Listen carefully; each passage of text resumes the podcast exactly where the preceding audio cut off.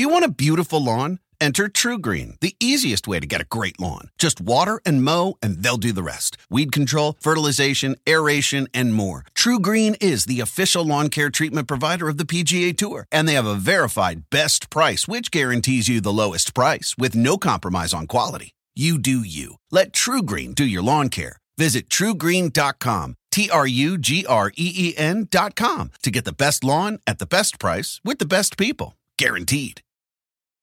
There's no place like the movie theater.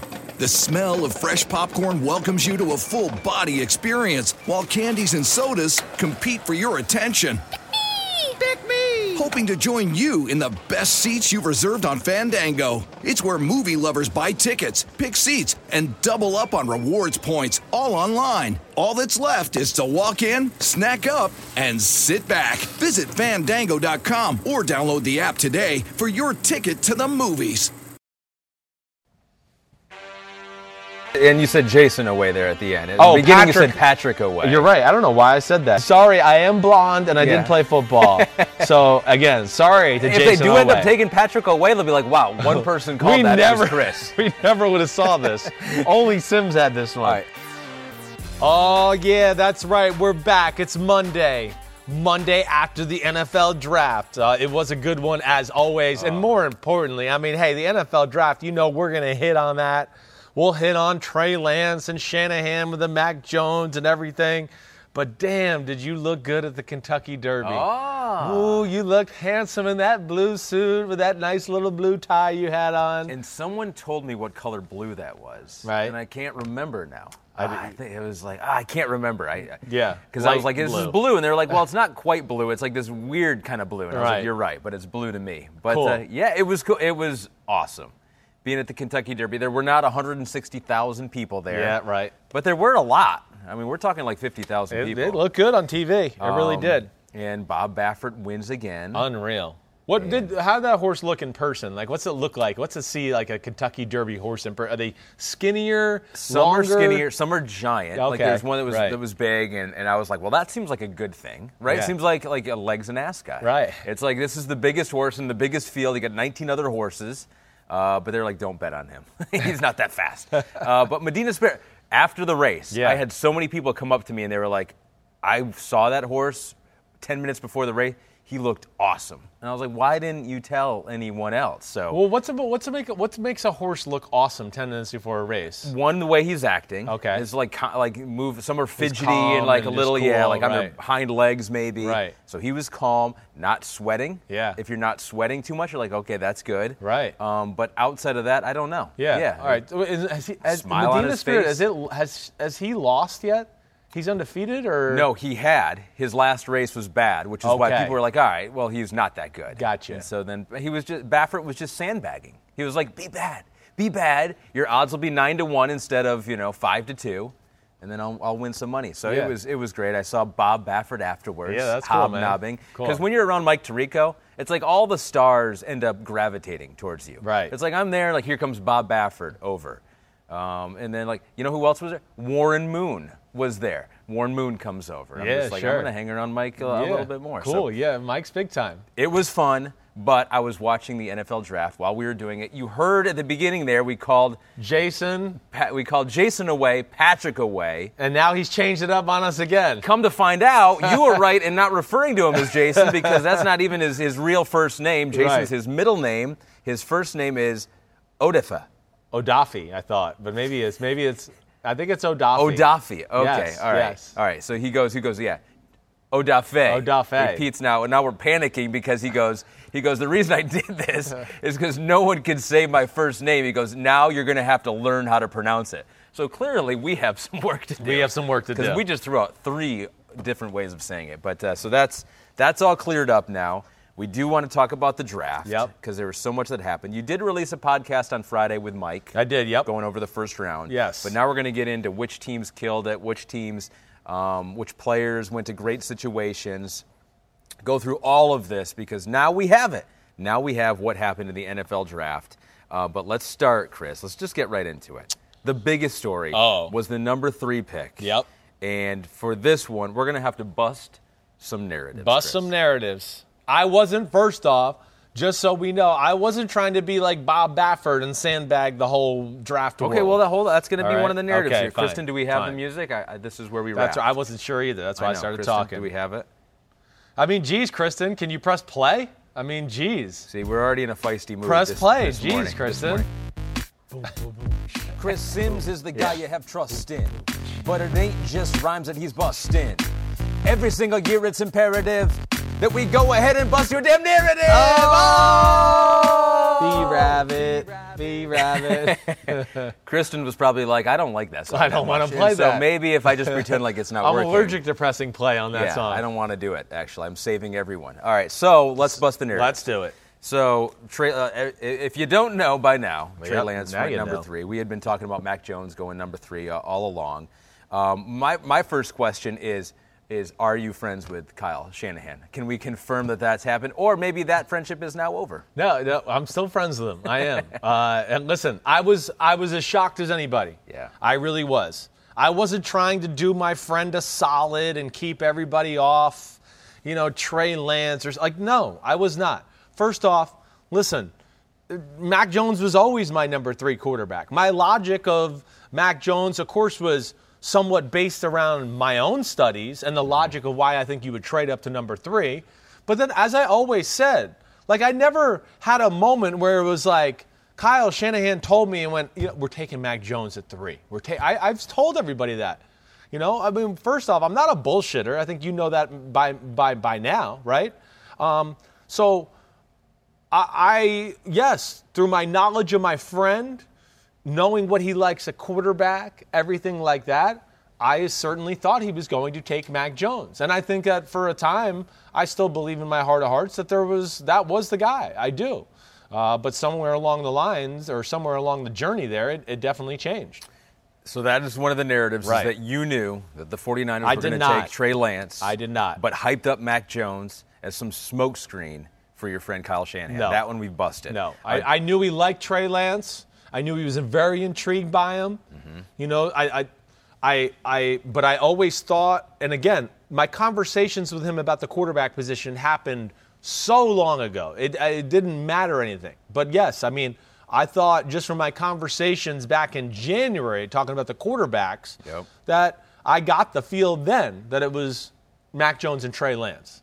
That was the, the feel I got. So, all and right. it's not just you. Multiple reporting that that Kyle Shanahan was high on Mac Jones. Sure. 49ers that the Patriots were high on Mac Jones. Sure. That Sean Payton and the Saints were high on Mac Jones. Yeah. And maybe there were other teams as Right. well that were very high on Mac Jones. Yeah. And so there would be reason that if you were one of those teams that were high on Mac Jones, to think that you had to trade up for him at at some point because you're hearing, oh, there's a lot of teams that, that like this guy, and why wouldn't they like this guy?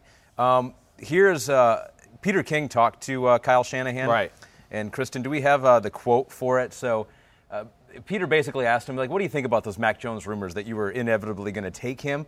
And Kyle said this: We weren't going to work to correct that. So he's talking about those those rumors out there that turned out, I guess, to be not true. But to see how much this matters to so many people was just unbelievable. It really taught me a lot about people, and I guess it's awesome for our league, all the attention. So he's kind of insinuating that he didn't want to correct those false rumors out there that, that they were leaning towards Mac Jones. So- Right. and part of it is you want to send a message to Trey Lance, like you were the guy. We never had any Sure, doubts, right? sure, so I get right. part of that is Yeah. it. Um, but I guess there's no benefit into saying, like, yeah, we were on Mac Jones and then we got scared and changed our mind. No, no, there, there is no benefit of that. I mean, there, there's no reason to say that. And again, whatever you're you're studying the process and who you're going to take until the very end. You know, I, I'm sure there was lots of guys on different boards who got switched or tweaked in the last week, 10 days or whatever at certain positions, everything there. You know, yeah, he's not worried about the narrative that was out Yeah. there. You know, obviously, though, within that quote, he realizes how passionate and at least what was being said out there. I mean, 49er fans, Right, he's very ref- few wanted Mac Jones. Right. Do you think that, like, shook him a little bit? Well, I don't know if I'm not. I'm not going to say it shook him. I don't. I'm not going to say that. But I think there, like that quote to me tells you they were very aware Yeah. of the backlash of Mac Jones. Like they, under, that's what I think he's talking about. Like the passion our fans Yep. have. Like yeah, he means like our fans fucking hated the Mac Jones pick. And would have been fine with Trey Lance or Justin Fields. They obviously know. They know the temperature of the room. Yeah. So that, that for sure, yes. You know, again, Um, I, I don't think that swayed it in any way, but, but like I don't know. I don't. I want. I don't want to say too much here without uh, you got another question to answer because I'm going to just keep rattling off and keep going. Do you want me to bust any other narratives here? Um, yeah. Yes. Keep that in mind. Whatever you were Yes. about to say there. Okay. But here's a narrative too. Right. Is that the the 49ers always needed to trade up to number three to get Trey Lance. Well, that's now that I'll, I'll bust that narrative for sure. No, so that that to me is where this is going to be put under a microscope eventually, because I think that's what people in league circles are already talking about. But the media is still talking about it was Trey Lance and not Mac Jones. Yeah. And they haven't quite got onto that yet. But I know there was, yeah, chatter in the league of like this weekend of did the 49ers really need to trade up to number three? You know, I've heard I've heard from enough people to know that you know within or you know within the NFL community that Trey Lance's agent Jimmy Sexton was calling around you know before the draft to teams because he wasn't sure if he didn't know the 49ers were picking him at three at that point and he wasn't sure who was going to pick him right and that can happen to quarterbacks. So that can You- happen, You, no have doubt about only it. Only a few available destinations. Right. So We- that so he was obviously worried a little Yeah. bit, going like, "Wait, my guy, I don't really have a spot for him right now. If they pass him at three, so there at base level it makes you think, yes, he would have been there at 12. Mm-hmm. Um, I don't know if he would have been there at 12. Again, them trading to number three changed the circumstances too, right? So maybe if they went to three. You know, I, you know, because it affected Carolina, right? Right. Maybe that affected Carolina at number eight, where they had their eye on, you know, Mac Jones. But then they went, ooh, maybe they listened to idiots like me and everything and went, ooh, well, maybe he He'll is on off the- Mac Jones. so let me make a move to get Sam Darnold. Yeah. Do you think that? Do you think Carolina or Denver would have ended up with Mac Jones if they didn't feel like the 49ers were trading up to get him? Do you think that they made their moves thinking like, okay, we got to get Sam Darnold because Mac Jones is going to be? Gone? I think Carolina did. That that I, I feel confident in. Denver, I don't know so much about. Yeah. I don't know. I'm, I'm not I'm not quite sure what Denver's thought process was at the quarterback position. I had always been led to believe, kind of what I've been saying all along, that they want to bring somebody in there just to compete with him.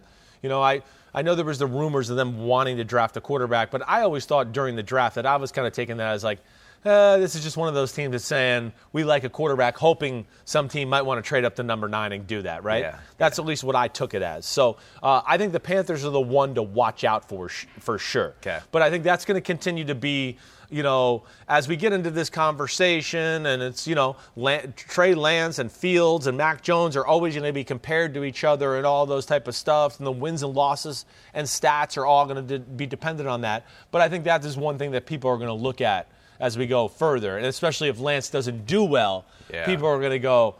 And we traded away three first round picks, and we Yeah. didn't have to do that. Yeah. And and again, yeah, maybe that's the other thing I I could say is if I look at the process to where I would just go, you know, Mar- end of March, making that trade right then. You know, and again, it seems like maybe a little undecided about who they wanted to take. Mm-hmm. Why not just sit back and kind of read the tea leaves a little bit and get a feel for the draft? And then maybe if you just stay at 12, and then, okay, now you got a feel, and maybe you only had to trade up to number seven or eight as you get closer to the draft, Right. as you get this feel for it. You know, I think that's the thing that's going to be dissected as we go go along. That's here. always the thing. You have to pay for certainty, Yeah. right? You, you have to pay Yeah. a premium for that. It's like, I just want to be certain. It's like, okay, you can get that, but you're going to have to pay a premium. And you heard from other teams how difficult it may have made trading down Yeah. the price that the 49ers were willing to pay just to move up the, what, nine spots right there? Right. It's like, all right, we want to trade down, but we're not getting anything close to what um, the Dolphins got for No. the, from the 49ers Right. there. So uh, this is a funny thing that I was, you know, I've got a lot of Bay Area followers Sure, and sure. 49er fans. Sure. And a lot of them would tell me they're like, we don't necessarily dislike Mac Jones. We just you don't trade two future first round picks to trade up to get Mac Jones. You could get him later on, and it turns out that was true. And so I threw this poll out there, Chris. Yes. And I go, uh, taping with Simms today. It's kind of like a humble brag. It's like I know Chris Simms, no big deal.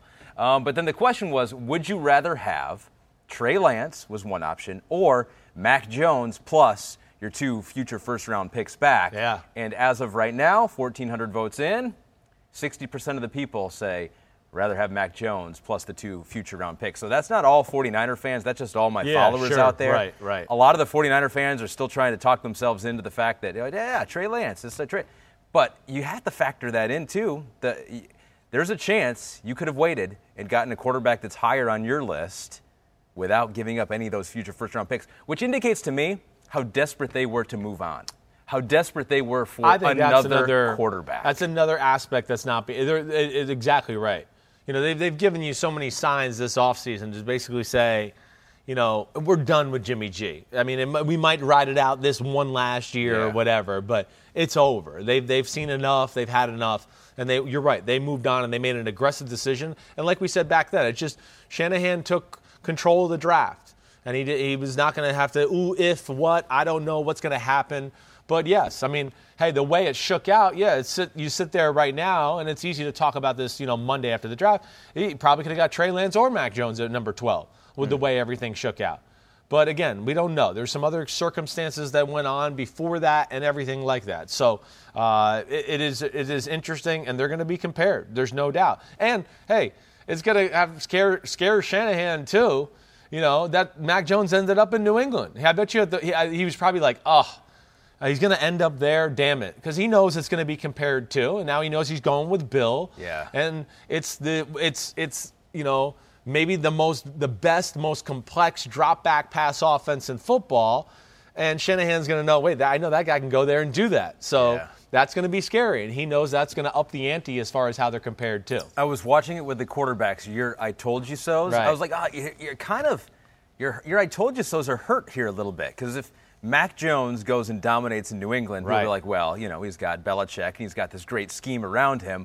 I don't know that you're going to get the full credit for that. If Justin Fields goes to Chicago and falls on his face, people are going to go be like, well, yeah, that's Nagy. Yeah. You know, they can't develop a quarterback Right. over there. You're not going to get full credit for that. And if Kellen Mond goes out there and somehow beats out Kirk Cousins, people are going to go, well, yeah, that's Kirk Cousins. Anyone could do that. I was like, dang it. I know. You're, I told you so. And then Shanahan's going to be like, kill it with Trey Lance, and I'm not going to be able to say anything. you know what I Exactly. mean? yeah, you're right, going to I'm figure out a way. I was like, you're kind of screwed here. Either way, I was Well, like, this is the thing good. that's funny. I think about the Mac Jones thing is everyone's like, "Whoa, that system and that offense and up there," and I want to like pin some people on TV and go, "Yeah, but you're the same people that say Brady did the whole system, but now the system's awesome. Yeah. it was Brady, but now Brady's gone." And now they got a quarterback, and now it's the system's going to make this quarterback, but it didn't help make Brady. That's where I just like laugh. That's where I, it's like you hear narratives. It's like two different narratives with the same team, and you're like, "What?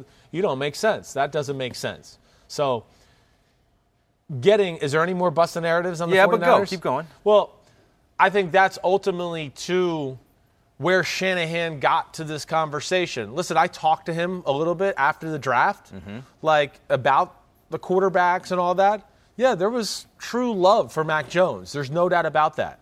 As I told you, he was always intrigued by Trey Lance. And I think ultimately what got him into the whole Trey Lance, and I know he said some of this stuff to Peter King on the, you know, football morning in America and all mm-hmm. that type of stuff too.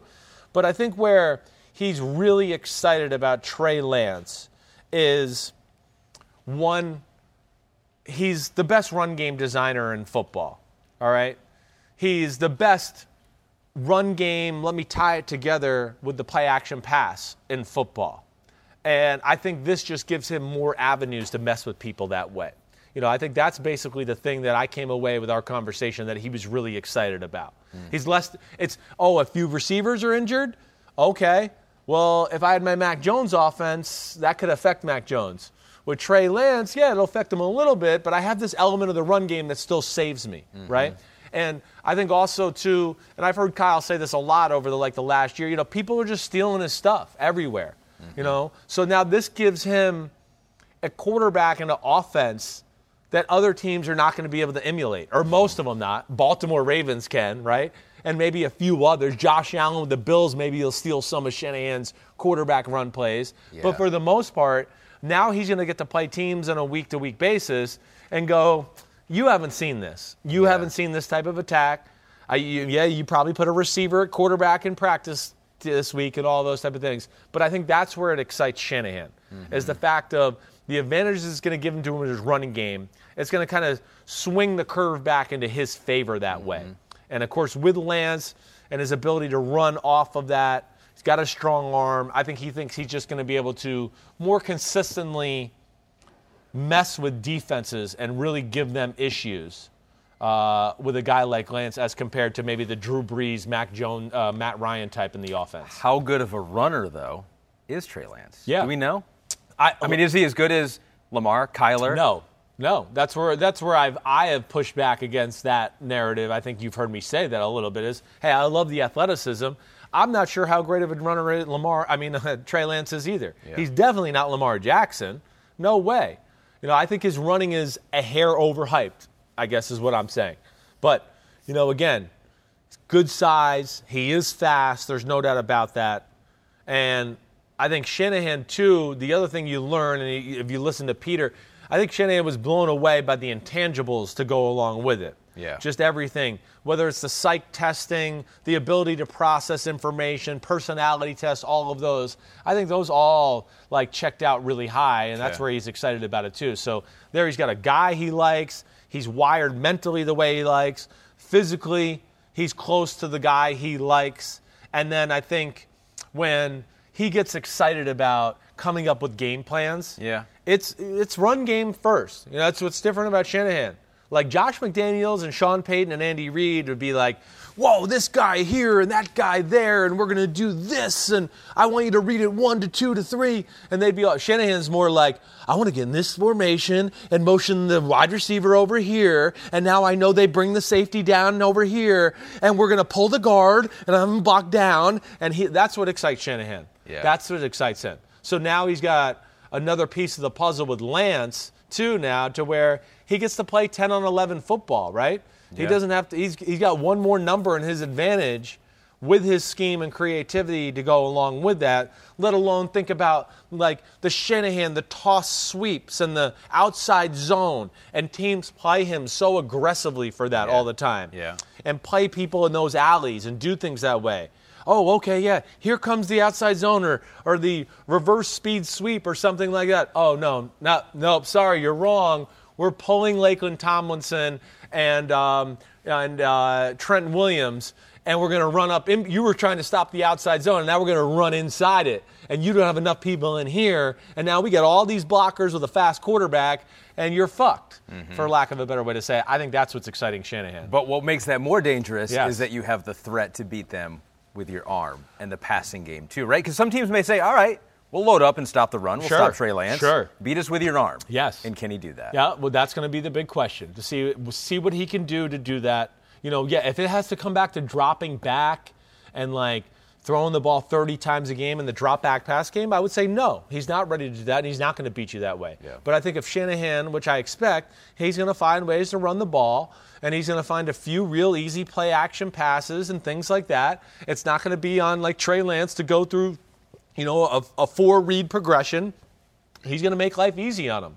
Yeah. He does have a strong arm, and we do know he's smart. Anybody you talk to will tell you Trey Lance is out of this world smart. So I think that's probably where he looks at it and goes, okay, I'll get him to do that, and we'll work on refining the drop back pass stuff Yeah. and everything like that. And you go to Kyle. I get all that. I still wouldn't have done that. Well, I still wouldn't have done it. I mean, listen, he knows my feelings. Yes. He, he knows. I mean, listen, I, I put myself out there. I, I, I- I hope that, hopefully, that's why he appreciates me.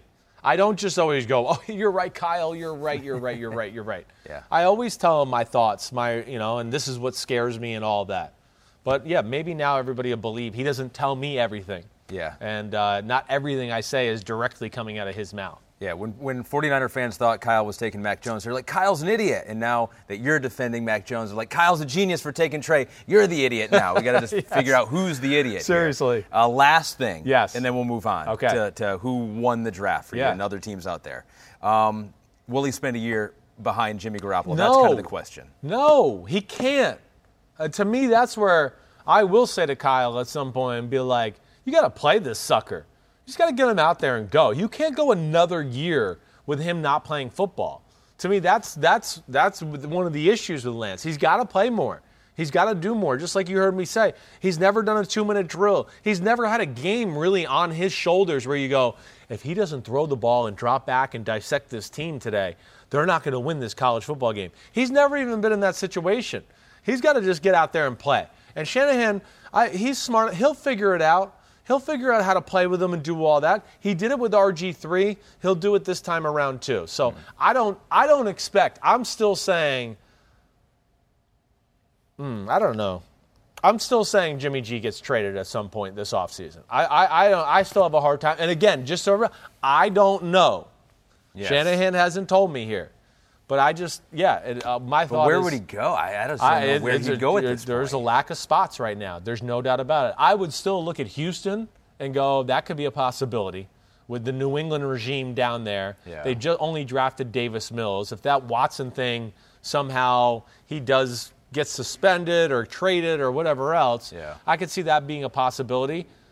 But, But yeah, that doesn't you're seem right. likely. It's Yeah, not. it's going to be not. hard. And And, to get the price, to get the price you want, to get enough teams bidding and get the Yeah, price you want, that's that over. seems really unlikely. It is. And then New England's out of the conversation now, right? Yeah. So that's not going to be the case. You can look at Washington, but I don't think Washington's getting involved in that. I think they're very I think they're they're fine with Ryan Fitzpatrick. In fact, I heard somebody on TV say that this weekend that they're they're totally fine. They weren't desperate to get a quarterback this weekend. Len Combs, who starts and wins the game first? Trey Lance in San Francisco or Mac Jones in New England? Ooh, I'm gonna I'm gonna say Trey Lance, just because of like all the things you've said. Like it just seems like they're done with Jimmy G. Yeah. They're done with him.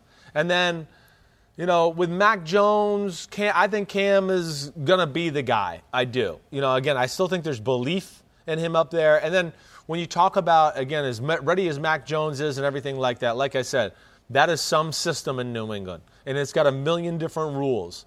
It is truly the most advanced drop back pass system in all of football. Takes a while. So learn. it'll take a while. So I, from all those things, I think those probably just go. You know, you sit back and they're going to teach him aggressively. If Cam does falter or do something like that, Yeah. then that might push it. But I'm going to go with Lance. And finally, an apology to Dynasty Guy 2 and others out there as well. He goes, Hey, Chris and Ahmed, huge fan of the pod. Why did you guys have to say Mac Jones was going third overall? I lost a bad amount of money. I'm sorry. I'm Dynasty. I, I'm sorry. You know, I, I don't know what. To, so, you know, th- this is the predicament I'm in. You know, yeah, okay, I was wrong this. I've been right about a whole bunch of other shit when I I didn't know, but I had information and I know people and things like that.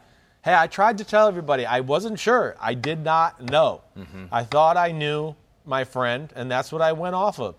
So I'm sorry. I am. That's where I know I pissed people off. It's the betters of the world that are mad when I look on social media. If they, if they send you an invoice, will you, will you pay them, reimburse them? Absolutely not. Absolutely not. This is for entertainment purposes only. We've made that clear from the get go. You know, when Chris is talking about my pit stains and all that, Pete- that's not. If Pete sends me an invoice, I'll pay for Pete's. all right. So if, Okay, Pete, there you go. We'll take you out to dinner. Uh, all right, let's move on. Let's Yeah. put a put a button on that. I'm sure we'll revisit that many, many oh times. Oh gosh, for ten years, uh, we're to see what happens, that. how it all turns out with Yep. all the quarterbacks that went. Uh, now for the 2021 draft recap. Teams who killed it. And I'm looking here one, two, three, four, five, six, seven, eight. You got eight teams that killed it. Yeah. Um, and uh, what I like following you on Twitter during the draft is awesome. Is that even when guys are taken high that you really don't like or don't love, you always find like the positive things about some of these guys, and I, and I respect that. Um, but there's eight teams that you think killed it even more than the other teams. I'll go through them here, and let's Yeah. start with the Jets. Yeah. Let's start with the Jets, uh, who took Zach Wilson, number two overall. Your number one player in this draft. Right. They got him number two overall. Um, Alijah Vera-Tucker, also in the first round, uh, a lineman out of USC, who you liked a lot. You weren't as high on Elijah Moore, but you were on Michael Carter, the running back out of North Carolina. They got him in the fourth round. So they got a lot of guys. If you're watching on YouTube here, you can see them all. Uh, you like their draft. You think they killed it. I think they killed it. I really do. I mean, you know, even some of the guys towards the later ends of the draft, you know, Nasirildeen, all those type of players. They, it was just a well-rounded draft that I think fit their football team and continued a great offseason that they had. They were great in free agency. Here they are in the draft. And I think the thing that I like, you know, of course, hey, the quarterback, I love that. But let's not make the mistake as the old franchise quarterback that we just had here. Let's start to do things the right way. You know, and again, you're going to run the Shanahan running system and those type of plays. Okay, then we got to get an old line that can do that. Alijah Vera-Tucker is, yes, can play tackle, I do believe in the NFL, but guard, he's like a slam dunk. I'm going to be able to do everything. You know, and that's what, again, Shanahan, the outside zones, the things where the guards are asked to get to the second level and make these cutoff blocks up there. You got to be athletic and special. So that makes sense. Okay, next thing, let's get back to supporting our quarterback with some weapons. You know, we know they got some receivers and things like that. Elijah Moore is like perfect to go along uh, with what they got. You know, he's a little bit of a hybrid, more of a slot base, but can go outside. But, you know, they got Corey Davis and Denzel Mims, who are going to be more of the outside guys. And now you'll have to worry about Elijah Moore and Crowder on the inside. And this Crowder, this might be his last year there, anyways, but just makes too much sense that way. Yeah. And Moore's, Moore's a good player, you know, can break tackles. I think you could see him be that Deebo Samuel type a little bit for them. You know, fake the toss here, he comes around the other way. And then uh, last but not least, of course, is the running back. I mean, he's a Shanahan perfect fit in their system type running back that way. You know, he really is. The only thing that's maybe missing is a little bit more power or anything like that. Yeah. But when you just talk about, again, a guy that let me see a hole, fly through it, go to the second level, he reminded me of Devonta Freeman, who Shanahan killed it with in Atlanta. So I look at that and go, yeah, the Jets were one of the teams that, that were very impressive in the yeah, draft. You liked him second best. Your second best running back, right? Yeah, second best running back, definitely. So here's a question from Kyle Jaspers. Yeah. I love what the Jets did in their draft. He's the first Jets fan ever to be happy with their draft. And we found him. There's Kyle some, Jaspers. yeah, there's some this year that there are a happy. lot this year. Yeah. Uh, the only thing I question. Oh, so here we go. Yeah. So the only thing I question is the lack of resources used at corner. I know we got a good receiver at 34, Elijah Moore, but do you think there was a corner on the board at 34 that would have been a better pick? So Pete notes here the Jags took Tyson Campbell at 33, so just before him. Right. Kelvin Joseph was still there, though. Asante Samuel Jr. was still there. Could they have gone corner and short up that part of their team? Well, they could have. Uh, I like what they did. One, because, again, I err on let's get the second pick of the draft and make sure we make him look like he was the second pick of the Sure, draft. yes. So that's where I'm a fan of it. Here's the other thing, too. And you know, this, this is where they're a little different as far as the way I think Robert Saleh and company think. You know, yes, they want corners, we know that. But as you've heard me say before, I don't think it's a scheme that like whether I've talked to Shanahan or those type of they don't they don't it's a zone, three deep zone scheme. Mm-hmm. They don't want to draft corners really in the top 40 picks of the draft. They don't because it's just like, wait, you can find a guy that's maybe a little less as far as a man-to-man player, and he still fits the scheme perfectly. Right. Right. So that's where I think that that's where they err on that there more than anything. Yes, Kelvin jo- uh, Joseph would have been great. Kevin Joseph for the the Cowboys. Yeah. yeah, I understand that, but I think this was the right pick. I do. I, I liked what they did here. All right. So the Jets, you liked them. You also liked the Jacksonville Jaguars. Ooh. So what I'm learning here is that to have a good draft, all you got to do is have one of the first top two picks. I know. And you can start really out with isn't. a good draft. It, Uh, no, I but know. both these teams did stuff down the board that were good too. Uh, Kristen, do we have the Jaguars draft class here? So here it is. Trevor Lawrence, Travis Etienne was also in the first round, a little higher than you said. You said there were no first round running backs, Yep. but they took uh, the one you thought was the best. Tyson Campbell, their corner in the second round. Walker Little, we don't know what they're going to get out of him, but you said a first round talent. He's a, he is. out of Stanford, uh, the offensive lineman Andre Cisco, the safety out of Syracuse. Here is uh, Thomas Gatz TV. Did you give Trent Baalke your scouting report directly because he drafted all of your top uh, players? I mean, it, it is funny. It really is. Yeah, I'm in love with their draft. I mean, yeah, we know. I mean, I think Trevor's a stud, of course. Etienne, yeah, even though I didn't think he was going to go in the first round, I think I made it very clear that he'd be one of the top picks off on the board in the second round. Yeah. You know, and hey, for what they're going to do there and that offense and everything like that, you know, I mean, it, it makes sense. Etienne is the perfect college spread NFL type running back. There's just nothing he can't do.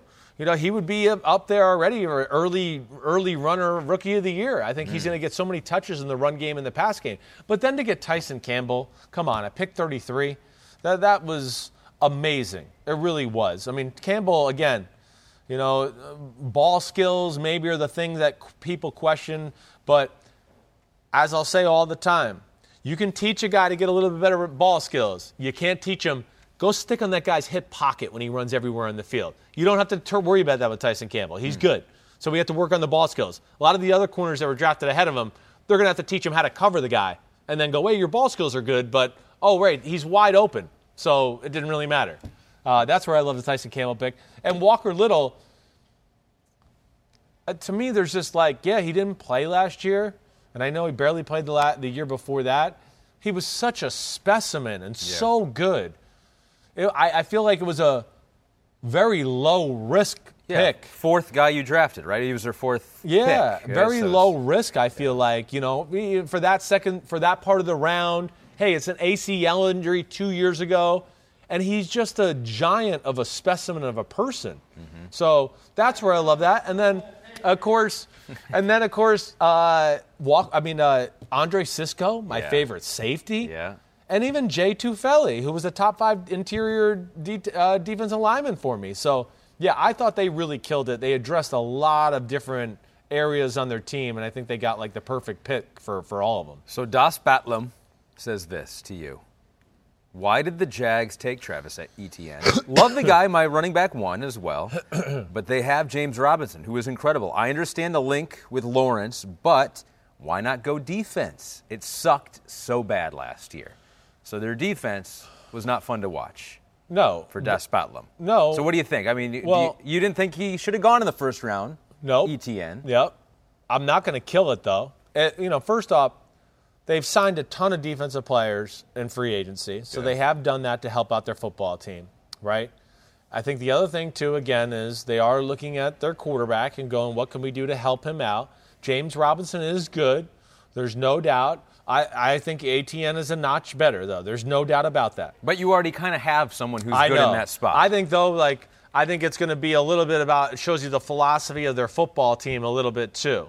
You know, they're gonna. This is where it shows me again. It's going to be the college spread, where it's going to be, you know, hey, here goes Etienne, run right. Oh, here's a fake Etienne. Here, throw it to DJ Chark. Uh, here's a fake to Etienne. Oh, throw to Etienne. Hey, let's go. No huddle. Keep pacing it. Etienne's tired. He just ran 70 yards the last three plays. James Robinson, go in there. Flip it up. Here we go. Set hut. Oh, we're running with James Robinson. I think it's just going to be part of their philosophy. A little bit like when we see Shanahan, where he's always got three running backs on his roster, and you're kind of like, well, why does he need three running backs? Well, if one gets fucking hurt, or he wants to just keep platooning them, so he's got one running back just going in 100 miles per hour every time. I think it's part of the way they're going to play. Let alone, here's the other aspect that I think is going to come into play here, where you could get both of them on the field, and then also Etienne uh, is a really good route runner to where I think you're going to be able, like like Kamara, you're going to sometimes just put him in the slot, and you'll be like, man, I thought they were going to be in two backs, but now it's come into like almost a three receiver set because he's over here in the slot.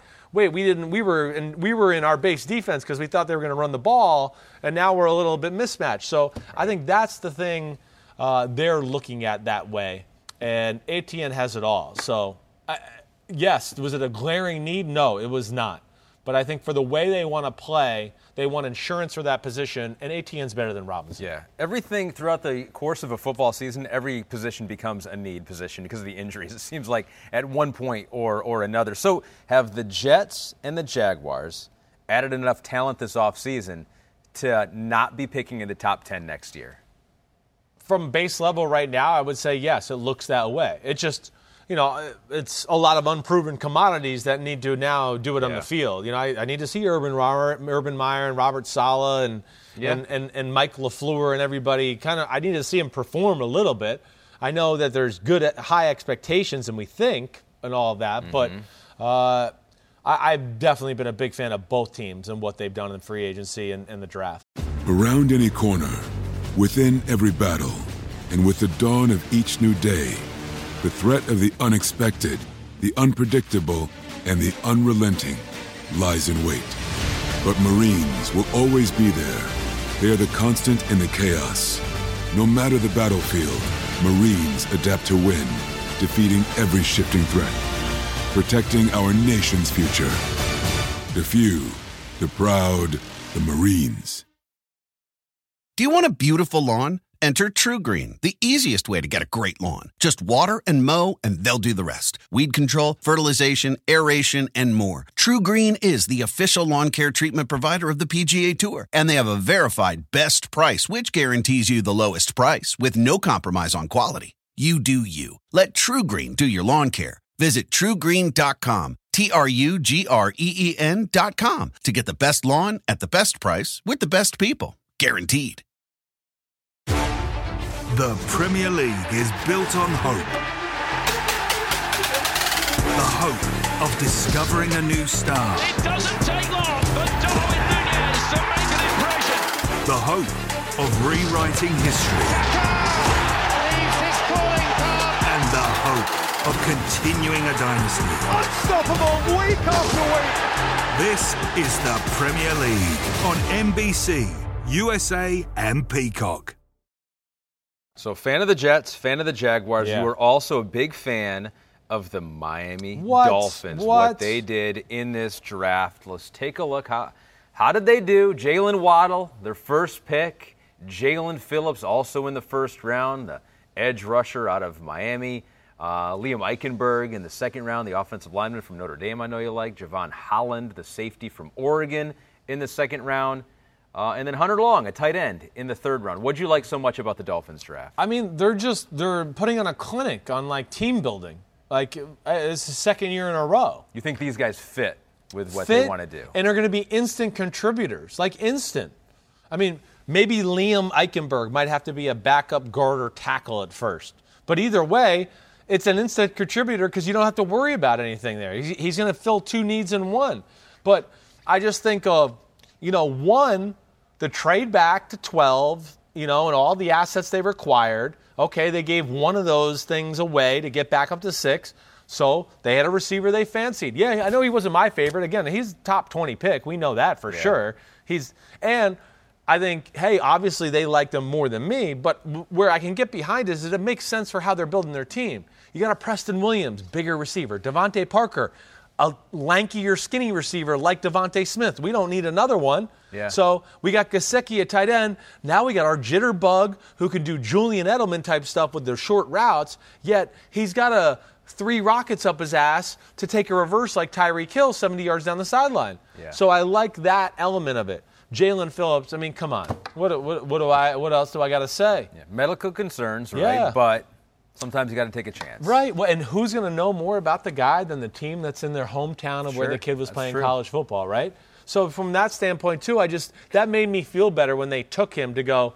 Well, they they're going to know. Like if, any team's going to know all the ins and outs of the guy, it's going to be the Dolphins. So that if they take him, are you fucking kidding me? He's the best defensive player in the draft. He's the best player. If there's no medical concerns, I would bet you he would have been the top player on everybody's board, you know, other than maybe five teams. Like I'm, I'm going to just say, you know, I don't know that. But I'm Top just- defensive player? He would have been top defensive player on everybody's board. If there's the concussions there, I'm going to say at least 24 out of the 32 teams would have had Jaelan Phillips as his number one player. Hmm. He's just too. There's nothing. I don't know how you can turn on the film and not go. He's fucking awesome. So Holland, uh, uh, a safety, you know, yet like nickel type of hybrid. Almost reminds me a little bit of Devin McCourty with the way he runs and the way he's built to a degree. I think he was one of the names I said, uh, you know, during our pre-draft process. But yeah, he's got a great way about him. They needed a little bit of an upgrade at safety. He's going to be involved right away. So that's going to be awesome. I talked about Liam. And then Hunter Long, you already have a Gesicki who's more of the pass catching. Now you got Hunter Long, who's a really awesome run blocker. I mean, maybe the best run blocking tight end in the draft. Hmm. So you got him, and it's not like he's some slouch and crappy in the pass game. He's pretty good. So I just look at all of that and just go, damn. I mean, between last year's draft, what they did in free agency, and now this draft right here, and they got all these picks in next year's draft too. It's just they're they're, they're kicking ass. Got a question from Tom Brady is booty. Ooh. So not a fan of Tom Brady, I think. Uh, can the Dolphins, who many regard as having a top three draft, including Chris Simms, Yes. uh, seriously compete with Buffalo for the AFC East? Their additions could make immediate impact. Yes. So it, He's it right puts them right there. with the Bills. I think it's it's it's like I mean, they weren't far, they weren't far off this past year. exactly right. Player for player, they are right there. There's just one element we need to see, right? And I, I'm not trying to be a jerk here. Mm. I know where We just got to see the quarterback take that next step. Mm. Okay? I know I'm a Tua hater. I get it. Oh no, uh, but in all seriousness, yeah, we just need to see that, right? Not, not that he has to take over the world and have some Josh Allen breakout type year, but to where we just go, then they can just run an offense. They're not worried about kind of managing him or ooh, let's run the ball because we don't trust it or anything like that. You know that that's the big thing. But player for player, I mean, the Dolphins roster is young, up and coming, and extremely talented and not even close to their potential yet. So that's what's exciting about the Dolphins. You've put Dolphin fans in a very weird position now because you've been complimentary of their draft, their teams, their new players, their coach, but not their quarterback. I saw that a lot on special uh, social media during the draft where people are like, I hate this guy, but I love his draft takes. Yeah. Right. Yeah. And I'm like, well, you, you hate me because of what? My last year's draft takes. So, exactly. So conflicted here. Uh, so Dolphins had a good draft. Another another team that you think had a good draft was my Detroit Lions. Ladies and gentlemen, Baby. we've done it. We've done it. Brad Holmes comes. Look at that. Oh, look at this so stud. Pete was. This is. This is See? my so on, on YouTube right now. If you're just listening, I, I feel sorry for you because what you could see on YouTube is me looking cool in my Lions draft hat, feeling confident that we got, and I'm going to grade it right now. Yeah. an A plus draft. I like how you looked at me to confirm your looking cool comment. You're like, right? I look cool, right? no, you do look cool. You're like an you old look like guy, a guy or who an can maybe old guy trying or to- have a rhyme. You're right. It's like I've tried to rap in the past. Right. Right. That's a picture of a man who's tried to yeah, rap. you're Maybe- like, oh, is that that famous early '90s? As I was doing that, I was like, how do I look cool to my wife? And she was like, I don't know, maybe walk by the camera. So that was me walking by the camera. Maybe one of the more embarrassing what photos I think is taken. crazy is that is probably exactly how that conversation went down. It, it was. I was like, what do I do? I was like, I look so lame just standing here. like, just start walking. Maybe that'll be cool. Uh, you're hilarious. Uh, so- I fucking loved it. oh, good. I Pen- mean- Penei Sewell Yes, go through it. at the top there. Uh, Anzarike, right? Right. Levi Anzarike, the big defensive tackle, second. Uh, Alim McNeill, I think uh, Alim McNeill from Yeah. North Carolina State, the defensive tackle. yeah, one of my faves. big corner from Syracuse, Melifonwu. Yeah. Like hard names to say for me. I'm going to get to know them more as the as the time goes on, but you like their draft. I like, I mean, really everything, every pick. I, Amon-Ra St. Brown. If Mm-hmm. you would have told me what team he was going to end up at, I would have told you the Rams or the Lions. I knew it. He's a Cooper. He's Cooper Kupp. Ah. He's that guy. That's what I kind of said during the draft process. I knew it. Not going to like wow you. You're like, whoa, he's so fast. But you're going to go, damn, he's a great route runner. He catches everything, and he's got good enough speed. Where so that was great. But like, first off, hey, I mean, one, the name of the game is the line of scrimmage, like you know, right? And then two, the name of the game is definitely the line of scrimmage when your head coach is Dan Campbell and all he talks about is biting kneecaps and ankles and eating toes for lunch Yeah. and like so yeah, okay. So I love when the personality of the coach and the roster kind of come together where you're like, whoa, this roster really like just speaks the coach. This is him, right? Oh, you got Penei Sewell, the biggest fucking ass kicker in the draft on the offensive line? Great. Oh, you got Levi Onzarike, the biggest ass kicker on the defensive interior defensive line in the draft? Whoa, great. Oh, wait, the next round you got Alim McNeill, the biggest fucking plugger, mosh pitter, run stopper in the draft. And oh, yeah, he's pretty good athlete to go on top of that. Mm-hmm. Mm-hmm. You know, Melifonwu was not my favorite cover corner, Okay. but he's a very good athlete and has size. They might be able to, they'll find out a role for him, whether it's covering tight ends or being a third safety or something like that. You'd heard me talk about Amon-Ra St. Brown, and then even Derrick Barnes in the fourth round. Derrick Barnes is a really good middle linebacker to be getting the fourth round. Pretty good speed, but like, again, fits the culture to me. It's, Yeah. it's he's tough. He's a thumper. He's a Big Ten middle linebacker where he's like, "You want to come downhill? I'll meet you there." Like, so I just like when. Not that I always have to love the players, but at least the the culture of the picks fit the culture of the team, mm-hmm. and that's how you build something, in my opinion. So I think that was really cool. And it, yeah, and Penei Sewell had Pizza Hut boxes on his table. And at that point, I'm sure Dan Campbell said, we, he, he's one of ours. He's one of ours. He's going to bite kneecaps. He's eating Pizza Hut pizza on draft night. Um, and there was some talk that they could go quarterback, right? Yes. It's like Jared Goff's probably not the long term answer. Maybe they'll go quarterback there. They had Justin Fields on the board. Um, but no, they shored up the offensive line. And they're constructing a team. You're right. That's just big dudes up front, right? You think that's going to be how they're going to do it? That's how they're going to do it. It's, it's you know, I've, it's, it's what I've, I've said about Dan Campbell a few times. And again, you know, you just you connect dots, right? Wait, they got Dan Campbell and Anthony Lynn. Dan Campbell just came from the New Orleans Saints, where they believe in big people and dominating the line of scrimmage. And of course, he played in the Bill Parcells scheme and all of that. and you know early in his coaching career was working for Bill. So that's the way he believes in building a team. Anthony Lynn believes that. So it just made too much sense. And yes, eh, you know that's what they're going to start the game, Rob. They're going to Yeah. the, the first thing they're going to worry about when they get ready for a team on Monday and they start their preparations is going to be how are we going to dominate up front? What are we going to do to dominate up front? And that's now they got the pieces to do that.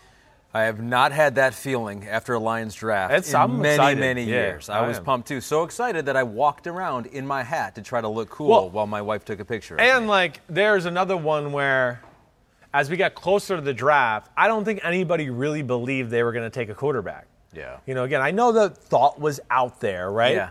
But to me, it was a little bit like the Denver thought, where I think they were just one of those teams that was like, "Yeah, we're going to take a quarterback. Anybody want to trade up to seven and take a Yeah, quarterback?" yeah. I mean, they should might as well just said that. I don't know if I ever really believed it. yeah.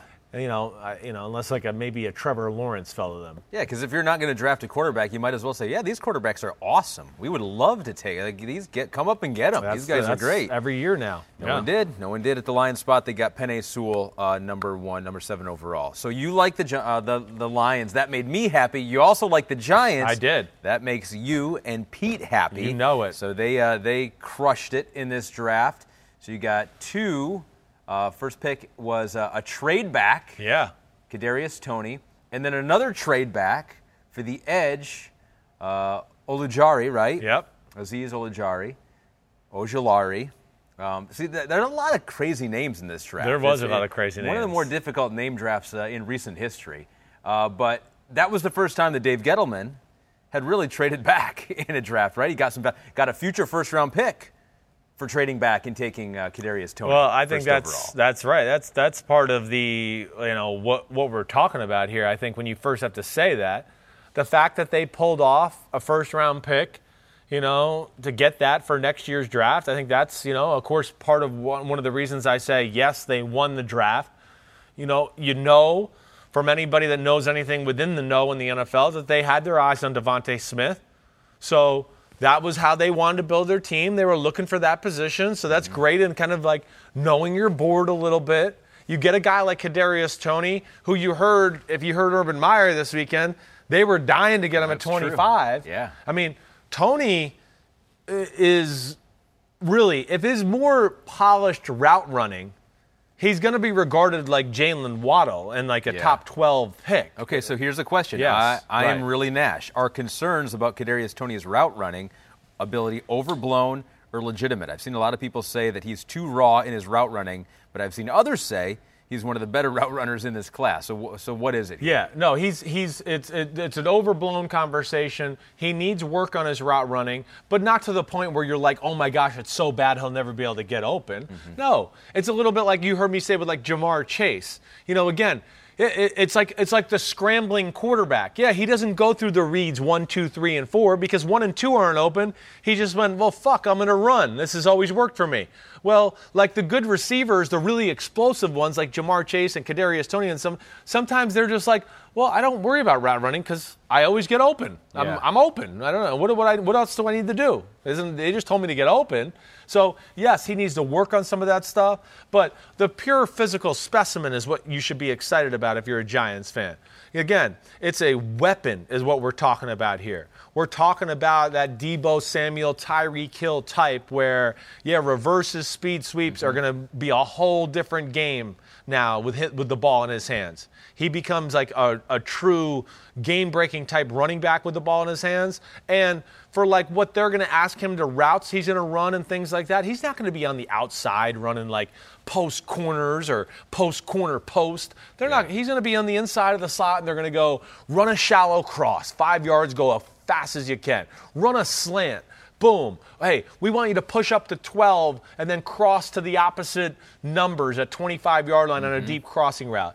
And they'll bring him along as a route runner, but the ability to do it is all there. I have zero concerns. Here's a concern from Pete. Yeah. Is Jason Garrett good enough That's to put him be- in position to succeed? Hey, that I'm glad Pete brought this up because to me that's two things that this this draft did in their offseason in general. It it really puts Daniel Jones and Jason Garrett under the microscope because there's really no wiggle room now. It's like, hey, offensive line's good enough. Yeah. That running back back healthy. Evan Engram, you know, Golladay, Darius Slayton, Kadarius Toney, Sterling Shepard. There's there's a lot of weapons there now. So th- that's why I think part of the beauty of this though too is, you know, they're going to know what Daniel Jones is after this year officially.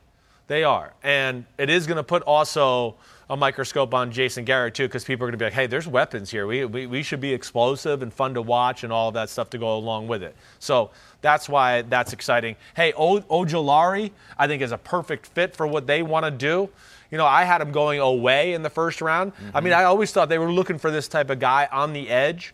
Not the most talented pass rusher in the world, but a big physical presence who can drop into coverage in their 3 4 like scheme and can do it all. Aaron Robinson, you know I love him. I mean, that was a steal to get him out of UCF in round three.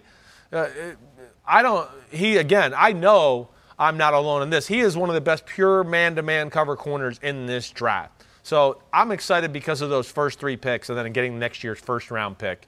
I think that's why you put the Giants in one of the, the top tiers. Yeah, when you look at that first round pick in the context of, okay, what's the talent level difference between DeVonta Smith, who went one pick before they were going to go, and Kadarius Toney? How much of a difference is there?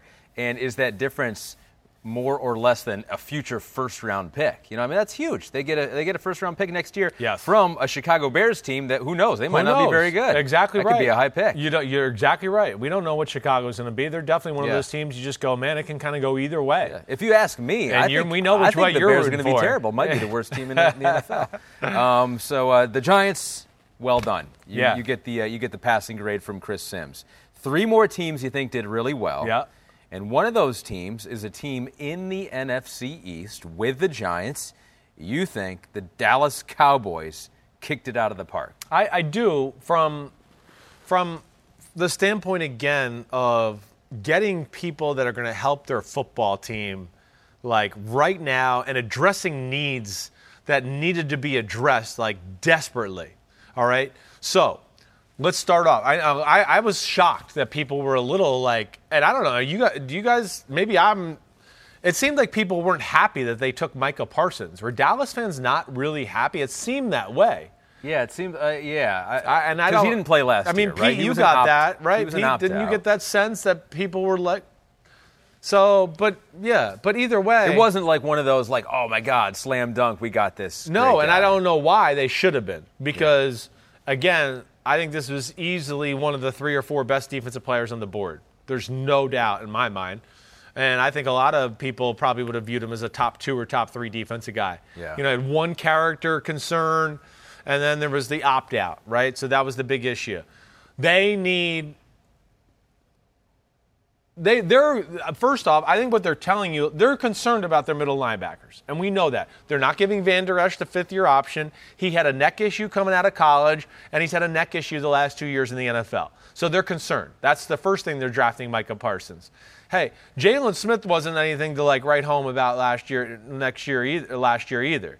You know, so you get a they got a Jabril Cox in fourth round. Yeah. That type of athletic linebacker, two guys that fit the way they want to play football. You know, and again, I know I always go back. So here we got Dan Quinn, right? I always like to connect dots. Dan Quinn, Atlanta Falcons. You know, he just got his Deion Jones and his Devondre Campbell, right? Does that make sense? That Jabril Cox is a Devondre Campbell type, that kind of guy. Yeah. Long, athletic, can run around, make tackles, all that. Michael Parsons is better than Deion Jones coming out. I mean, Michael Parsons, you know, you this is the Seattle scheme again. They want to get a big time middle linebacker in that scheme to run. I mean, they ask so much of the position in coverage and in stopping the run. You know, it's like what again. I hate to always go back to the well with my mm-hmm. sayings, but they got their Bobby Wagner. They got their, you know, the Kenneth Murray. The dra- dra- the Chargers drafted the guy from Oklahoma the year before. Same defensive scheme. Deion Jones, Myles Jack, Darius Leonard. Who else am I missing? Oh, the Browns got Owusu Koramoah. Wait, who else? I'm, I'm missing some other teams. But that's they're looking for that type of player. And Parsons to me is rare in the fact that he's that big, but can move like all those guys we just talked about. Right. So I love that. I do. Pete saying some of the chatter and the, the uh, Yeah. displeasure with the pick was that they wanted to go corner. Some Cow- Cowboys fans would rather have gone corner So there. now let's go. Right. Well, and then this is where you go back into the other conversation a little bit here. Yeah. One, hey, Jaycee Horn and Surtain got drafted before, you know, they would have mm-hmm. liked. I don't know, so they probably would have gone that. There was no corner that was worthy at 12 to take him there. All right, so mm-hmm. there's that. And then, what did I say about this defensive scheme and how they value it a little bit? It's the Seattle scheme. It's like I said with the Jets. They, they're not always, since they know they play so much zone, they don't like to use top 15 and top 20 picks on the corner position. Right. They don't like that. It's, it's what, what you know, why? You know, you can get, you can have, like, why, why, like, oh, we got to have Deion Sanders to do the same, like, just to touch a guy and then go backwards? And, like, I got my third. You know, so they're going, well, we can find a lesser guy and then Yeah. make the other positions that are more important to our scheme and making it work do that, if that made any sense. But Kelvin Joseph is, yeah, he was one of the five or six best corners in the draft, and he's going to start right away. Yeah. So now you got a corner. So you did get one. That's eventually. NFL ready, Yeah. right? They got one. They got one. They got a real good one. In fact, like I would tell you, Kelvin Joseph was better than the two that went in the end of the first round. And Stokes and the kid from Northwestern, I like Joseph better, and, and hands down. And then a guy like Odighizuwa is going to have some value on their D line. Chauncey Golston from Iowa. They need help at all these positions. And then you heard me talk about Jabril Cox. I just look at those and just go, wow, that was a, a really good job by the Cowboys front office. There are other Cowboy fans that think that they're not necessarily very good at identifying good linebacker talent. Van Der Esch has disappointed. Jaylon Smith has disappointed. Uh, Hayless Football Talk says, will Micah Parsons and Jabril Cox make Jaylon Smith and Leighton Van Der Esch expendable next year? I think of uh, not next year, but I think I think what you're going to do now is you're Micah Parsons is going to make Van Der Esch expendable right now. So, like he, they're going to be in nickel defense most of the time. Van Der Esch is going to be gone. He's going to be off the field. Micah Parsons is going to play there. You know, uh, I listen. I always thought Van Der Esch was overdrafted. Anybody who knows me back from my Bleacher Report days, I was always like, man, that's that was high. You know, hey, Jaylon Smith, they took a flyer in the second round, and a guy who, you know, was a top five pick, but had a horrible knee injury. It's been good. It hasn't been great. Um, but yes, I think that's exactly why these guys were drafted. I think that one, they're worried about Van Der Esch and want to upgrade. Two, like I said, Jaylon Smith, it wasn't like, oh my gosh, that was so amazing play last year. It, Right. it, it was a little less than at times. Two other teams, and they're more specifically in addressing specific parts of their teams here. And one is the Chiefs, and you like how they address their offensive line. They got Creed Humphreys, the uh, center out of Oklahoma, and then in he got, they got him in round number two, and they got the guard from Tennessee, Trey Smith, in round number six. Yes, I'm sorry. I'm pulling up my teams here. Um, You're second guessing. You don't think they did well? No, there. they Oh, did. They did. Well, the the thing where the Tennessee, I think, right off. I mean, come No, on, Chiefs. Oh, sorry, I'm talking about the Chiefs. See, Yeah. I'm all over the place here. Yeah. The Chiefs, The like offensive line. Yeah, yes, what they did there. I'm just that's that's the only thing I want to say with the Chiefs. Yes. is the fact that they got Creed Humphrey has ended the greatest transformation of an offensive line that I can ever remember in a two month span. To where we went, they can't block anybody. To holy shit, they got the best guard, one of the better tackles, like a top five tackle in football, one of the better centers from the draft, and they got some other guys coming back and everything like that. To where I just go, all right, you know, and and you know Kyle Long being there and everything. To where you just go, they went from it being a serious question mark to now it's one of the strengths of their football team. Um, so that's where I'm excited about it, and it's just an unbelievable transformation at one position to make sure again that they're one unit, they're offensive sided. They they want to they're going to win games with Mahomes, and they're they're a pressure they put you on, on on you with their offense, and this allows them to do that, and it Yeah. makes this unit so great that it's going to affect whoever they're playing's offense and defense and how they want to attack. Because you got to think about, wait, how are we going to handle this offense? It's almost like they, after that Super Bowl, they're like, all right, screw that. We're not doing that again. We couldn't protect Patrick Mahomes, a couple injuries that that hamstrung us, and they just, to- you're right, they totally overhauled their whole offensive line. It's amazing. Uh, Akers Mo says, Do you see the Chiefs moving away from a zone blocking scheme based on the strength of playing style of the new offensive line they drafted and traded for? I would hope there's a little more versatility. I don't know if it's going to stray too much into any new areas just because that's kind of what Andy does, and that's the kind of offense they run. Uh, uh, you know, maybe they'll be more of a threat to run the ball with this kind of specimens you got on the offensive line. But the big thing is, is now it's just it's there's no defensive line that they ever have to worry about ever again. There's none. There's not one defensive line in football that they're going to come across with this group mm-hmm. and go like, "Oh, we got to keep the tight end in the block. We got to keep the tight end and the running back in the block." They're going to be like, "No, our five can take any four in football, and now I can get five eligibles out, and Mahomes can drop back really deep." And have good pass protection. And okay, maybe one guy seeps through, but he's going to be 15 yards away and see the guy seeping through and set him up and make him look like a fool when he runs by him and jukes him. Right. And then he's going to run or throw a laser somewhere. And that's what they want to do. It's it's and uh, that's where it makes a lot of sense for them. And finally, the team that you were alluding to, Sorry. the Tennessee Titans. Sorry. You jumped ahead. and That's okay. Uh, they're secondary. They got Caleb Farley. You love him, number one corner. Uh, has some back issues, but hopefully, you know, those aren't going to crop up in the NFL. Yeah. They got him 22nd overall. And then Elijah Molden, the safety out of Washington, in round number three. Yeah. Um, you know, I think again, Caleb, Jaelan Phillips, like once you got to that like 18 mark, right? It was like everyone's like, okay, screw the medical stuff. Yeah. But yes, you know, one to get Caleb Farley, phenomenal, right? Elijah Molden, who safety, nickel, whatever you want to be, gonna be playing for that team in a hurry. All right. And I think one of the reasons I want to talk about them just a little bit is just like we talked about with the Chiefs, right? Offensive line was an issue. What are we going to do? A major transformation. They got it done. Tennessee Titans, we can't stop anybody from throwing the football. What are we going to do? Oh, we're going to totally rehaul our secondary. And that's where I like give them a lot of credit too for these two picks. Two, you got two guys that are physically ready to contribute to your team right away. But they got Janoris Jenkins in the offseason. They signed Kevin Johnson. So they've transformed one of the biggest issues with their football team in a very short period of time. I think that's what I like about it a lot. They got a tackle at a North Dakota State. We know they still want to run the ball and dominate the line of scrimmage. Tackle was a need. You know, right tackle is an issue for them right now as we sit here. So Taylor Lewan coming back. So I think I like that. And then, come on, man.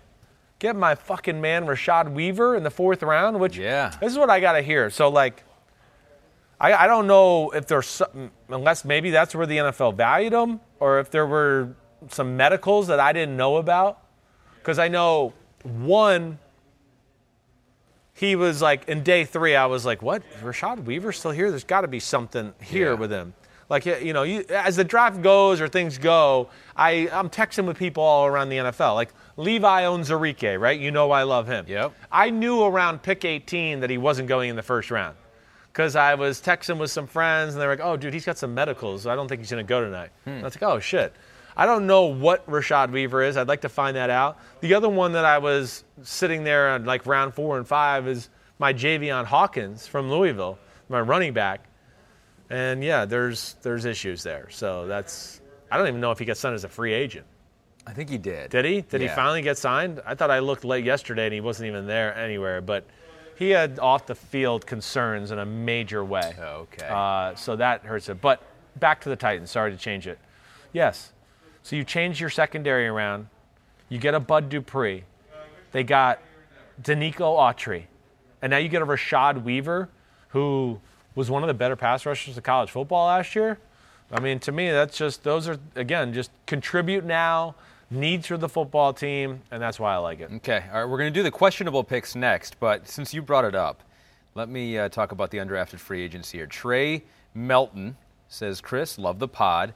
Why do you think that uh, Ar'Darius Washington went undrafted? So you had him, you got Yep. three guys in your rankings that went undrafted. Yes. You had your number four safety, that was, Wa- that was Washington, went to the Ravens. right. Ravens, right, signed him, Pete. That's what is noted here. Of course they, of course Um, they did. Of course they did.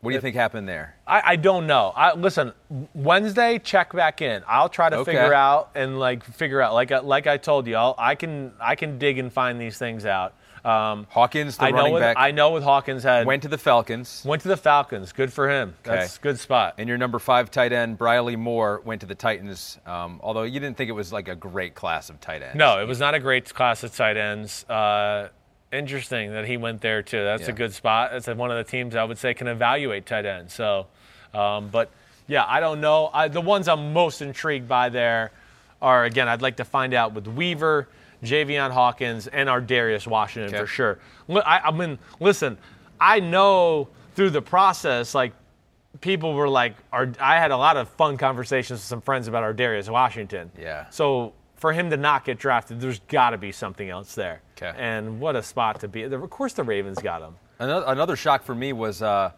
Owusu Koramoah going that late. I You know, He agree. was on the board for a long, long time, and apparently there are some medical There, issues there is something there. there. and I don't know what it is. I don't know the specifics, but Yeah. yeah, you know, when your medical issues, little medical issues where I don't think his were like huge, but then you're 215 pounds playing linebacker, and I think some of the NFL community is like, wait, is he a linebacker or a safety in the box? Like, what Yeah. exactly is? I think that's what like led him to fall there. But wow, I mean, that's amazing that the Browns got him in the second round. Amazing. So here are the questionable picks. Do you want a beautiful lawn? Enter TruGreen, the easiest way to get a great lawn. Just water and mow, and they'll do the rest. Weed control, fertilization, aeration, and more. TruGreen is the official lawn care treatment provider of the PGA Tour, and they have a verified best price, which guarantees you the lowest price with no compromise on quality. You do you. Let TruGreen do your lawn care. Visit trugreen.com, T R U G R E E com to get the best lawn at the best price with the best people. Guaranteed. There's no place like the movie theater. The smell of fresh popcorn welcomes you to a full body experience, while candies and sodas compete for your attention. Pick me! Hoping to join you in the best seats you've reserved on Fandango. It's where movie lovers buy tickets, pick seats, and double up on rewards points, all online. All that's left is to walk in, snack up, and sit back. Visit fandango.com or download the app today for your ticket to the movies. For the world's greatest athletes, This is the showdown we've been waiting for. there is nothing like competing on the world's biggest stage. It's a world record again! Goal for the United States! Unbelievable! And when that stage is Paris, anything can happen. I have never seen anything like this! How about that? An Olympics unlike any other. What a performance! The Paris Olympics, this summer on NBC and streaming on Peacock. Yeah. So uh, these aren't necessarily you're noting him as questionable. They're just uh, the Twitter sphere, Yeah. and the analysts will be like, "What are you doing there?" So the Raiders probably had the first one of the night. Alex Leatherwood, the tackle out of Alabama, who you like, Yes. 17th overall. DJ K. Ray says Mike Mayock is getting roasted. How bad was the Leatherwood pick? Leatherwood has first round traits. He does. So, I mean, I had him going to the Ravens at the end of the first, Yeah. right? There is a need for the football team here. You heard, if you listen to Mike Mayock, I mean, it sounds like Tom Cable was ready to stand on a table and a podium and everything else. He loved Leatherwood. Hmm. So he was loved within the building. There is a position of need here. I think he right away can step onto their team and be a starting guard and dominant at that. He really has the potential to be a really, really special right tackle.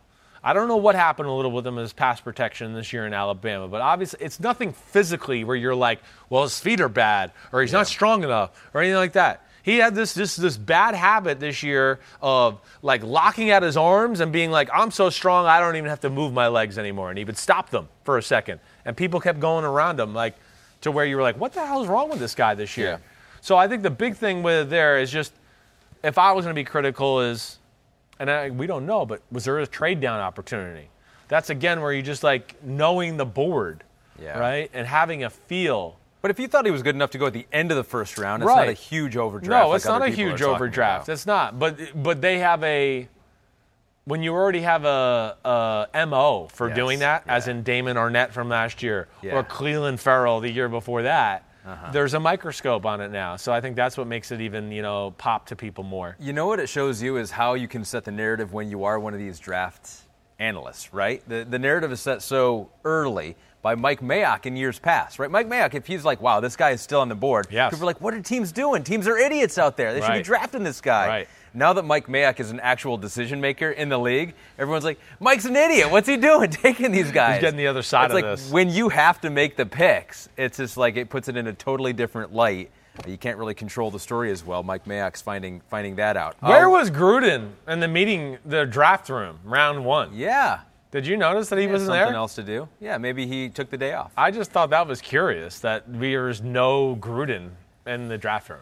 Yeah, la- last year he was there with a big whiteboard behind him with all their picks, and They were all of like attention. celebrating, and I'm, you know, I'm always looking for Gruden, and look. he wasn't in there. I don't know, maybe he had to take a pee or something. What about the Saints? End of the first round, questionable. Defensive end Peyton Turner out of Houston, 28th overall. Second round, they got a linebacker who you're not enamored with, right? Pete Werner. No, not exactly. Yeah, I mean the Saints. It's not that I want to sit here and again, I I, I don't want to say any of these are bad. I don't look at it like bad, but Peyton Turner at the end of first round. You know, would I rather have an Ojulari or something or Tryon who were drafted after him? Yeah, there's no doubt about it. I, I would rather have them.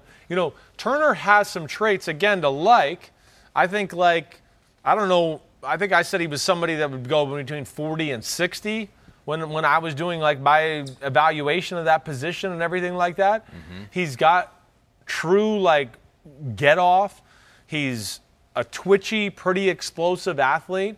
He's stiff as an athlete. He's very upright and straight.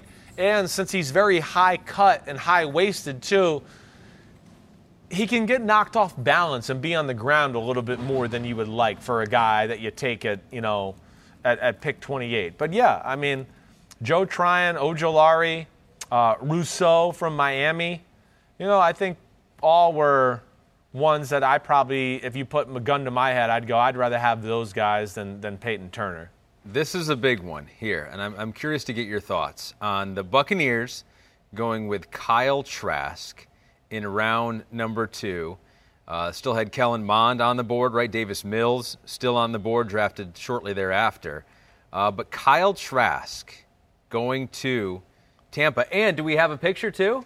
Do, Kristen, do we have a picture of Kyle? Already wearing Oh, number baby. two. He's in the deuce. That's not that's not in the rafters. They, Yeah. that's an eligible Damn, number to how dare, picked. how dare they don't put that in the ra- rafters? what mean, are they thinking? This your post NFL career is not enough to get to put that on ice. Uh, what'd you what'd you make of that, Kyle Trask, second round? Um, I was surprised he was the first guy off the board. I, you know, out of the big five, I Yeah. was. Um, I don't really see, uh, and again, uh, this is why I, don't see Kyle Trask as ever being a starting quarterback in the NFL. I just, I don't, I don't see that. You know, that's that's where I find it curious. Now, obviously, you know, Bruce Arians and company see other things there, um, but you know, Why don't you? like not mobile. Like, I mean, you, people want to talk about Kellen Mond. I mean, uh, Mac Jones. Like, I mean, come on. This is this is a prehistoric dinosaur moving in the pocket compared to Mac Yeah, Jones. people are going to want to compare him to Mac Jones because the numbers are kind of. I mean, you look at Kyle Right. Trask's numbers and Right. you're like, wow, this guy. Yeah. this guy's awesome. Yeah, well, they had a good team, and you know, as it, and when I did the quarterback rankings and all that, anyways, I mean, they, they found nine million ways to throw the same route. That's all he ever throws is some form of a fade down the left or right sideline. They just are we going to pick for the slot guy? Is the running back going to do it? Are we going to have the receiver run a fake slant and then get there? It's all the same thing, but it's below average arm. It's below average athlete, and yes, he's got good size, but uh, like I said, at times you know, he throws off his back foot and so much and all of this stuff too. I just want to go, what's the point of being that big if you're not just going to stand in there and, and deliver the throw with your legs underneath you and all that type of stuff? So I just don't see it. That's all I'm saying. You know, you know my feelings. Yes, I think Kellen Mond blows him out of the water, um, but they obviously saw it a different way. While we're talking about Kellen Mond, this Yep. one comes from Adam Blackall. It says, "Do you reckon there's any chance that Mond beats out Cousins this year?" P.S. Love the pod. P.P.S. You guys always talk about the U.K. and London, about visiting there. What about coming to visit Sydney, Australia? I, oof, I would love to do that. Pete, put it on the list. That's a long flight, though. Oof. Send it to our boss. That's a It'll just be flight. part of the tour. Yeah. On the NBC tab, we Cool. got it. You know, we're going to do it. We're going to expand this worldwide. I we're going would- to Sydney. I would love that. It's definitely like a, a must, like bucket Yes. list place I Yeah. need to go to in my life. Do you Uh, want to spend it with me and Pete there? No, absolutely not. Okay, right. Nope. Sorry. Sorry. Okay, Just me and my wife and my family and everything. The hell with you guys. All right. So what about Mond? Can he beat out Cousins? Well, no, not this year. Hey, Kirk Cousins is a real good quarterback, borderline top 10 ish type quarterback. So I don't want to disrespect him. And he's been playing really good football. Mm-hmm. Let's not forget that just because they drafted a quarterback in the, the, the round three. But what he is going to do this year is going to open up eyes in that organization because they're going to go, whoa, man, okay, stronger arm, quicker release than Kirk Cousins. Whoa, faster than Kirk Cousins. And and then fits within the way I think I think it's a perfect fit, like a system fit again, where oh, play action, throw the ball down the field with power and accuracy. That's right up his alley. Mm-hmm. And then throwing on the run off the bootlegs and all of those type of things, he's phenomenal on the run. And he knows how to take care of the football and do all those type of things, which is probably why they liked him too. Because there's Mike Zimmer going, well, this guy kind of understands how to manage the game a little bit as well. Um, so I don't think this is about this year, but two years from now, that could be a conversation. I, I mean, it's going to depend on how this year goes and everything like that. But as I said to like Florio this morning, see, Cousins is unless you're going deep into the playoffs or Super Bowl, is always going to be one of those guys that people are looking to replace. He is, you know, because there's not that elite trait that everyone goes, "Oh wow, it's awesome," and then he does need a little system help, like we've talked about, where, mm-hmm. you know, yeah, if the play's not there, he can't be like Mahomes or Josh Allen and extend a play and make something happen. That's not his like strength. So this is where Mond will have a little bit of an advantage on him there. And yeah, it'll be interesting. It's a great pick by them, I think, just for the future, knowing he's got two years left on his contract, and it gives them options going forward. And then they're going to call up Kyle Shanahan and be like, "We're finally ready to do it. Do you want Kirk Cousins?" He's like, "We can't. We're all in on Trey. We can't do it. I'm sorry. It's too Seriously, late. You missed your chance." Uh, what about Washington? So they had one pick that you might question. They had another pick that you're going to love. Yeah. So they had uh, the linebacker Jamin Yeah. Davis out of Kentucky, 19th overall. Right. But then they got Dyami Brown in the third round. Yeah. So. You probably don't like one. You probably love the other. Right, I don't If love- they would have switched those guys, taking Dyami Brown in the first round, you'd be like, I Love a- I love, love a team fest. took a. I mean, but Yeah. you, you are high on Dyami Brown. I am. and you're not as high on Jamin Davis. No, I'm not. I'm not. But uh, you know, where I won't fault them was the biggest need on their football team was probably middle line. It was middle lineman, not probably. It was. So yeah, for me, is that overdrafting him? Sure. Now, the guy's special athlete. There's no doubt about that. So I mean, I, I'm not mad at them for taking him there. You know, and, and I'm, I'm again, I think I'm one of the guys that's more in the minority with that. Mm. To get Cosmi from Texas, they needed some offensive line help. You know, him at tackle, I really like that. But man, Dyami Brown in round three, CJ Easterday, does drafting Dyami Brown make Washington one of the most explosive offenses in the NFL? definitely. I mean, it's like history repeated itself with Terry McLaurin. And it, it- it's what they got here. They got now you got Terry McLaurin, Terry McLaurin 2.0 and Dyami Brown, and you got Curtis Samuel to go with Logan Thomas at tight end and Antonio Gibson at running back. Like, yes, that that becomes a really explosive. day. I was excited with just Curtis Samuel and McLaurin going. That's going to be hard to match up with those two. One on one, they are going to be a bastard to deal with. Now you got him to add to the effect with old Ryan Fitzpatrick pulling the trigger. I just hope he doesn't get too aggressive and it's just like I'm throwing it deep every play, and he throws seven interceptions. But yes, I, I you know me, I love, love that pick. Absolutely. So one more team that had a pick in the first round that you're not going to love, but picks later on that you might. The Panthers. Jaycee Horn, Uh huh. eighth overall. Yep. uh, out of South Carolina. You have not. You've on this podcast. You've said you don't. You're not you're walking pass interference, which is not a compliment to No, a uh, defensive back. Nope. Uh, but they did get Terrace Marshall, the wide receiver, in round two, and then the tight end from Notre Dame, Tommy Tremble, in round three. So some good with what you think was a bit of an overdraft. Some really good. You know, even the tackle, Brady Christensen from Brigham Young's a good player. But yeah, to get Terrace Marshall at the end of round two, and now again, just like we were just talking about with Washington, you're like, what? Now you're going to pair him with Robbie Anderson and DJ Moore? Like, holy shit. And they know Terrace Marshall. Joe Brady was at LSU two years Yeah, ago. that's true. So he's going to know exactly what he's got. He's going to have a role for him. So that's where I love that. Talked about the O line. Now you got Tommy Tremble, too. Tommy Tremble, hey, you know, you know I love him at the tight end. He, he's a use check. He could be Kerry Kittle. I mean, uh, George Kittle. I don't any way there, but he's going to be a pain in the ass for personnel matchups. That's the big thing. And then even later in the round, like, hey, Chuba Hubbard, f- fourth round or end of fourth round, I like I like that. You know, there's some value to him.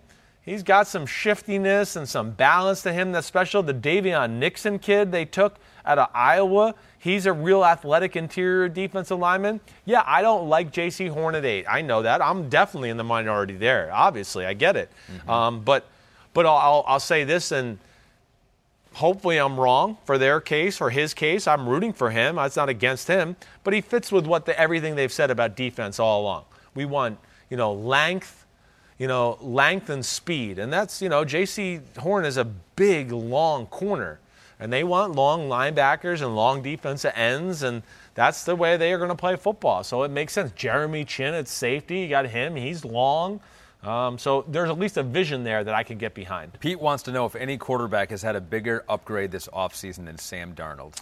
Going from the Jets and the weapons they had to now Carolina and the weapons they have. Pretty good. It, it really is. I'm trying to just, yeah, I don't think there is one that's that's gone from a, a that seismic of a shift, right? That- No, uh, Trevor Lawrence goes from college wide receivers to pro wide receivers, so that's a huge upgrade. Uh, yeah, but yes, that's a pretty. He's he's in a spot where he really has a chance to succeed. You know, I think their offensive line, yeah, it's not perfect, but I think it's going to be better this year. McCaffrey will be back, and you talk about these receivers. Yeah, the Panthers are are like okay. If we just had to say teams who didn't make the playoffs, who are threats to make it the most next year, right? Hey, Miami, Yeah. definitely right. I think Carolina is going to be one of those teams I'm going to put a mark next to. Okay.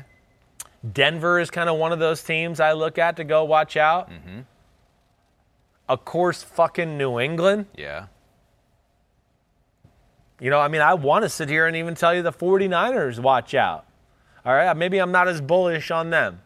But I mean, man, there's this is where it's going to be an exciting year. Detroit Lions. I mean, watch out Not- for them. not quite yet, Well, any team, the, any team in the NFC East, right? I mean, you could just put them in a blender and throw one to the top, and you might be right. No, I mean you're right. I, I, I'm still going to go with Washington. I think is in the leader house for me as far Hmm. as that division. But Oh. like the Giants will be a pain in the ass for sure. And yeah, the Dol- I mean the Dallas, you know, has got some things you look at. But no, I think the ones that like Miami, New England, um, Carolina, the Broncos, the Chargers. I think if you tell me about like four teams who didn't make it last year that I go watch out for this year, I think those are the ones I jump out. Last thing on the pod, we're going to do a little Bears Justin Fields talk here. Okay. Eberflus one. Yeah. How many years of job security does the move up for Justin Fields give Ryan Pace and Matt Nagy? Because you didn't think they'd have license to draft I wasn't sure if they would. Right. That's that's why I had them kind of falling past there, as I just wasn't sure. I would think this gives them this year. I, I think it's only going to. It adds one more year to the to their tenure for sure. Like, okay, this year, Andy Dalton, blah blah blah. Midway through the year, here comes Justin Fields. I mean, Fields. it's just it's as soon as there's an inkling to move in fields, they're going to Yeah. do it. They got to do it, you know. Uh, but I think it buys them the 2022 season for sure. That's Mm-hmm. that's as far as I'll go. I don't know if it definitely buys them 2023. yeah. You know, but where it does is 2022, he plays, and if it just shows any signs of being good or anything, they might just go, let's stick with it and see what 2023 is. Uh, so I, I think it just an extra year is what I'm saying. One of one of the comments uh, to us, we were both included on on Twitter, was someone trying to crush you for having Fields go 32. But we've seen that in the past, where if a, a quarterback starts falling, there aren't many destinations for him. Right. He said Trey Lance that could have been the danger for him if the 49ers don't take him at three. I think his comment was, you had him going 32, where every other mock draft had him going top 10. How do you feel now? And I responded with, well, so then Simms is the only one that had him going outside of the top 10. I was like, you called you called that if every other draft had him going number three, number five overall, number eight overall. And so he did start to slide. And if the Bears don't take him there, it is really interesting to talk. Well, I yeah. wonder where he goes. Well, I, I mean, what, what, uh, what I mean that that's another thing where I, I mean, again, we can, we can get into that conversation just a little here, real quick, because I know we want to wrap this up. But like, you talk about him at 11, and I just want to go, who did they think was going to pick him before 20? That's just right. Like, there's no, I, there's no way the Patriots are taking Justin Fields. There's no way. From the information I have, there's no way. So it'd be one of those things too, where I'd go. I mean, maybe Washington. They maybe they were worried about them, and that's why they make that move. Yeah. Um, There's some Pete saying the Vikings maybe at 14. Vikings, yep. I know Florio's been saying he thinks the Vikings were, were involved there. Yeah. Um, so yeah, I don't know, but that's going to be certainly interesting to watch. Fields, how are they going to incorporate him in that offense, everything Yeah. like that. You know, we know the fan base is going to be clamoring for him because Andy Dalton's not going to excite them.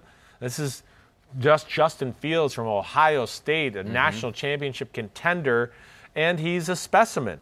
So I, I would think all those things are going to lead the Chicago fan base to even put the pressure on the Bears more to get him out there quickly. ADM27 says, I agree with your uh, points on Justin Fields, but how could he find it tough to succeed with his throwing while Cam Newton has done well with his subpar throwing? Yeah, do- don't just take last year after COVID with Cam Newton. Cam Newton came into the league fucking throwing missiles and bombs everywhere. We were like, holy crap.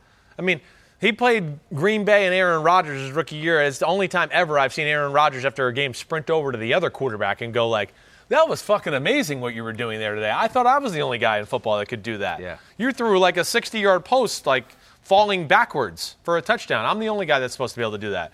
Um, so th- there was not an issue. You know, and the, the whole Cam needs to throw better thing is all from a narrative of when he was had a hurt shoulder. And everybody was like, he's throwing like shit this year. He had a fucking torn labrum. Yeah, he threw like shit. And then last year, it started off throwing it really good. And then COVID hit. And of course, yeah, it fell apart.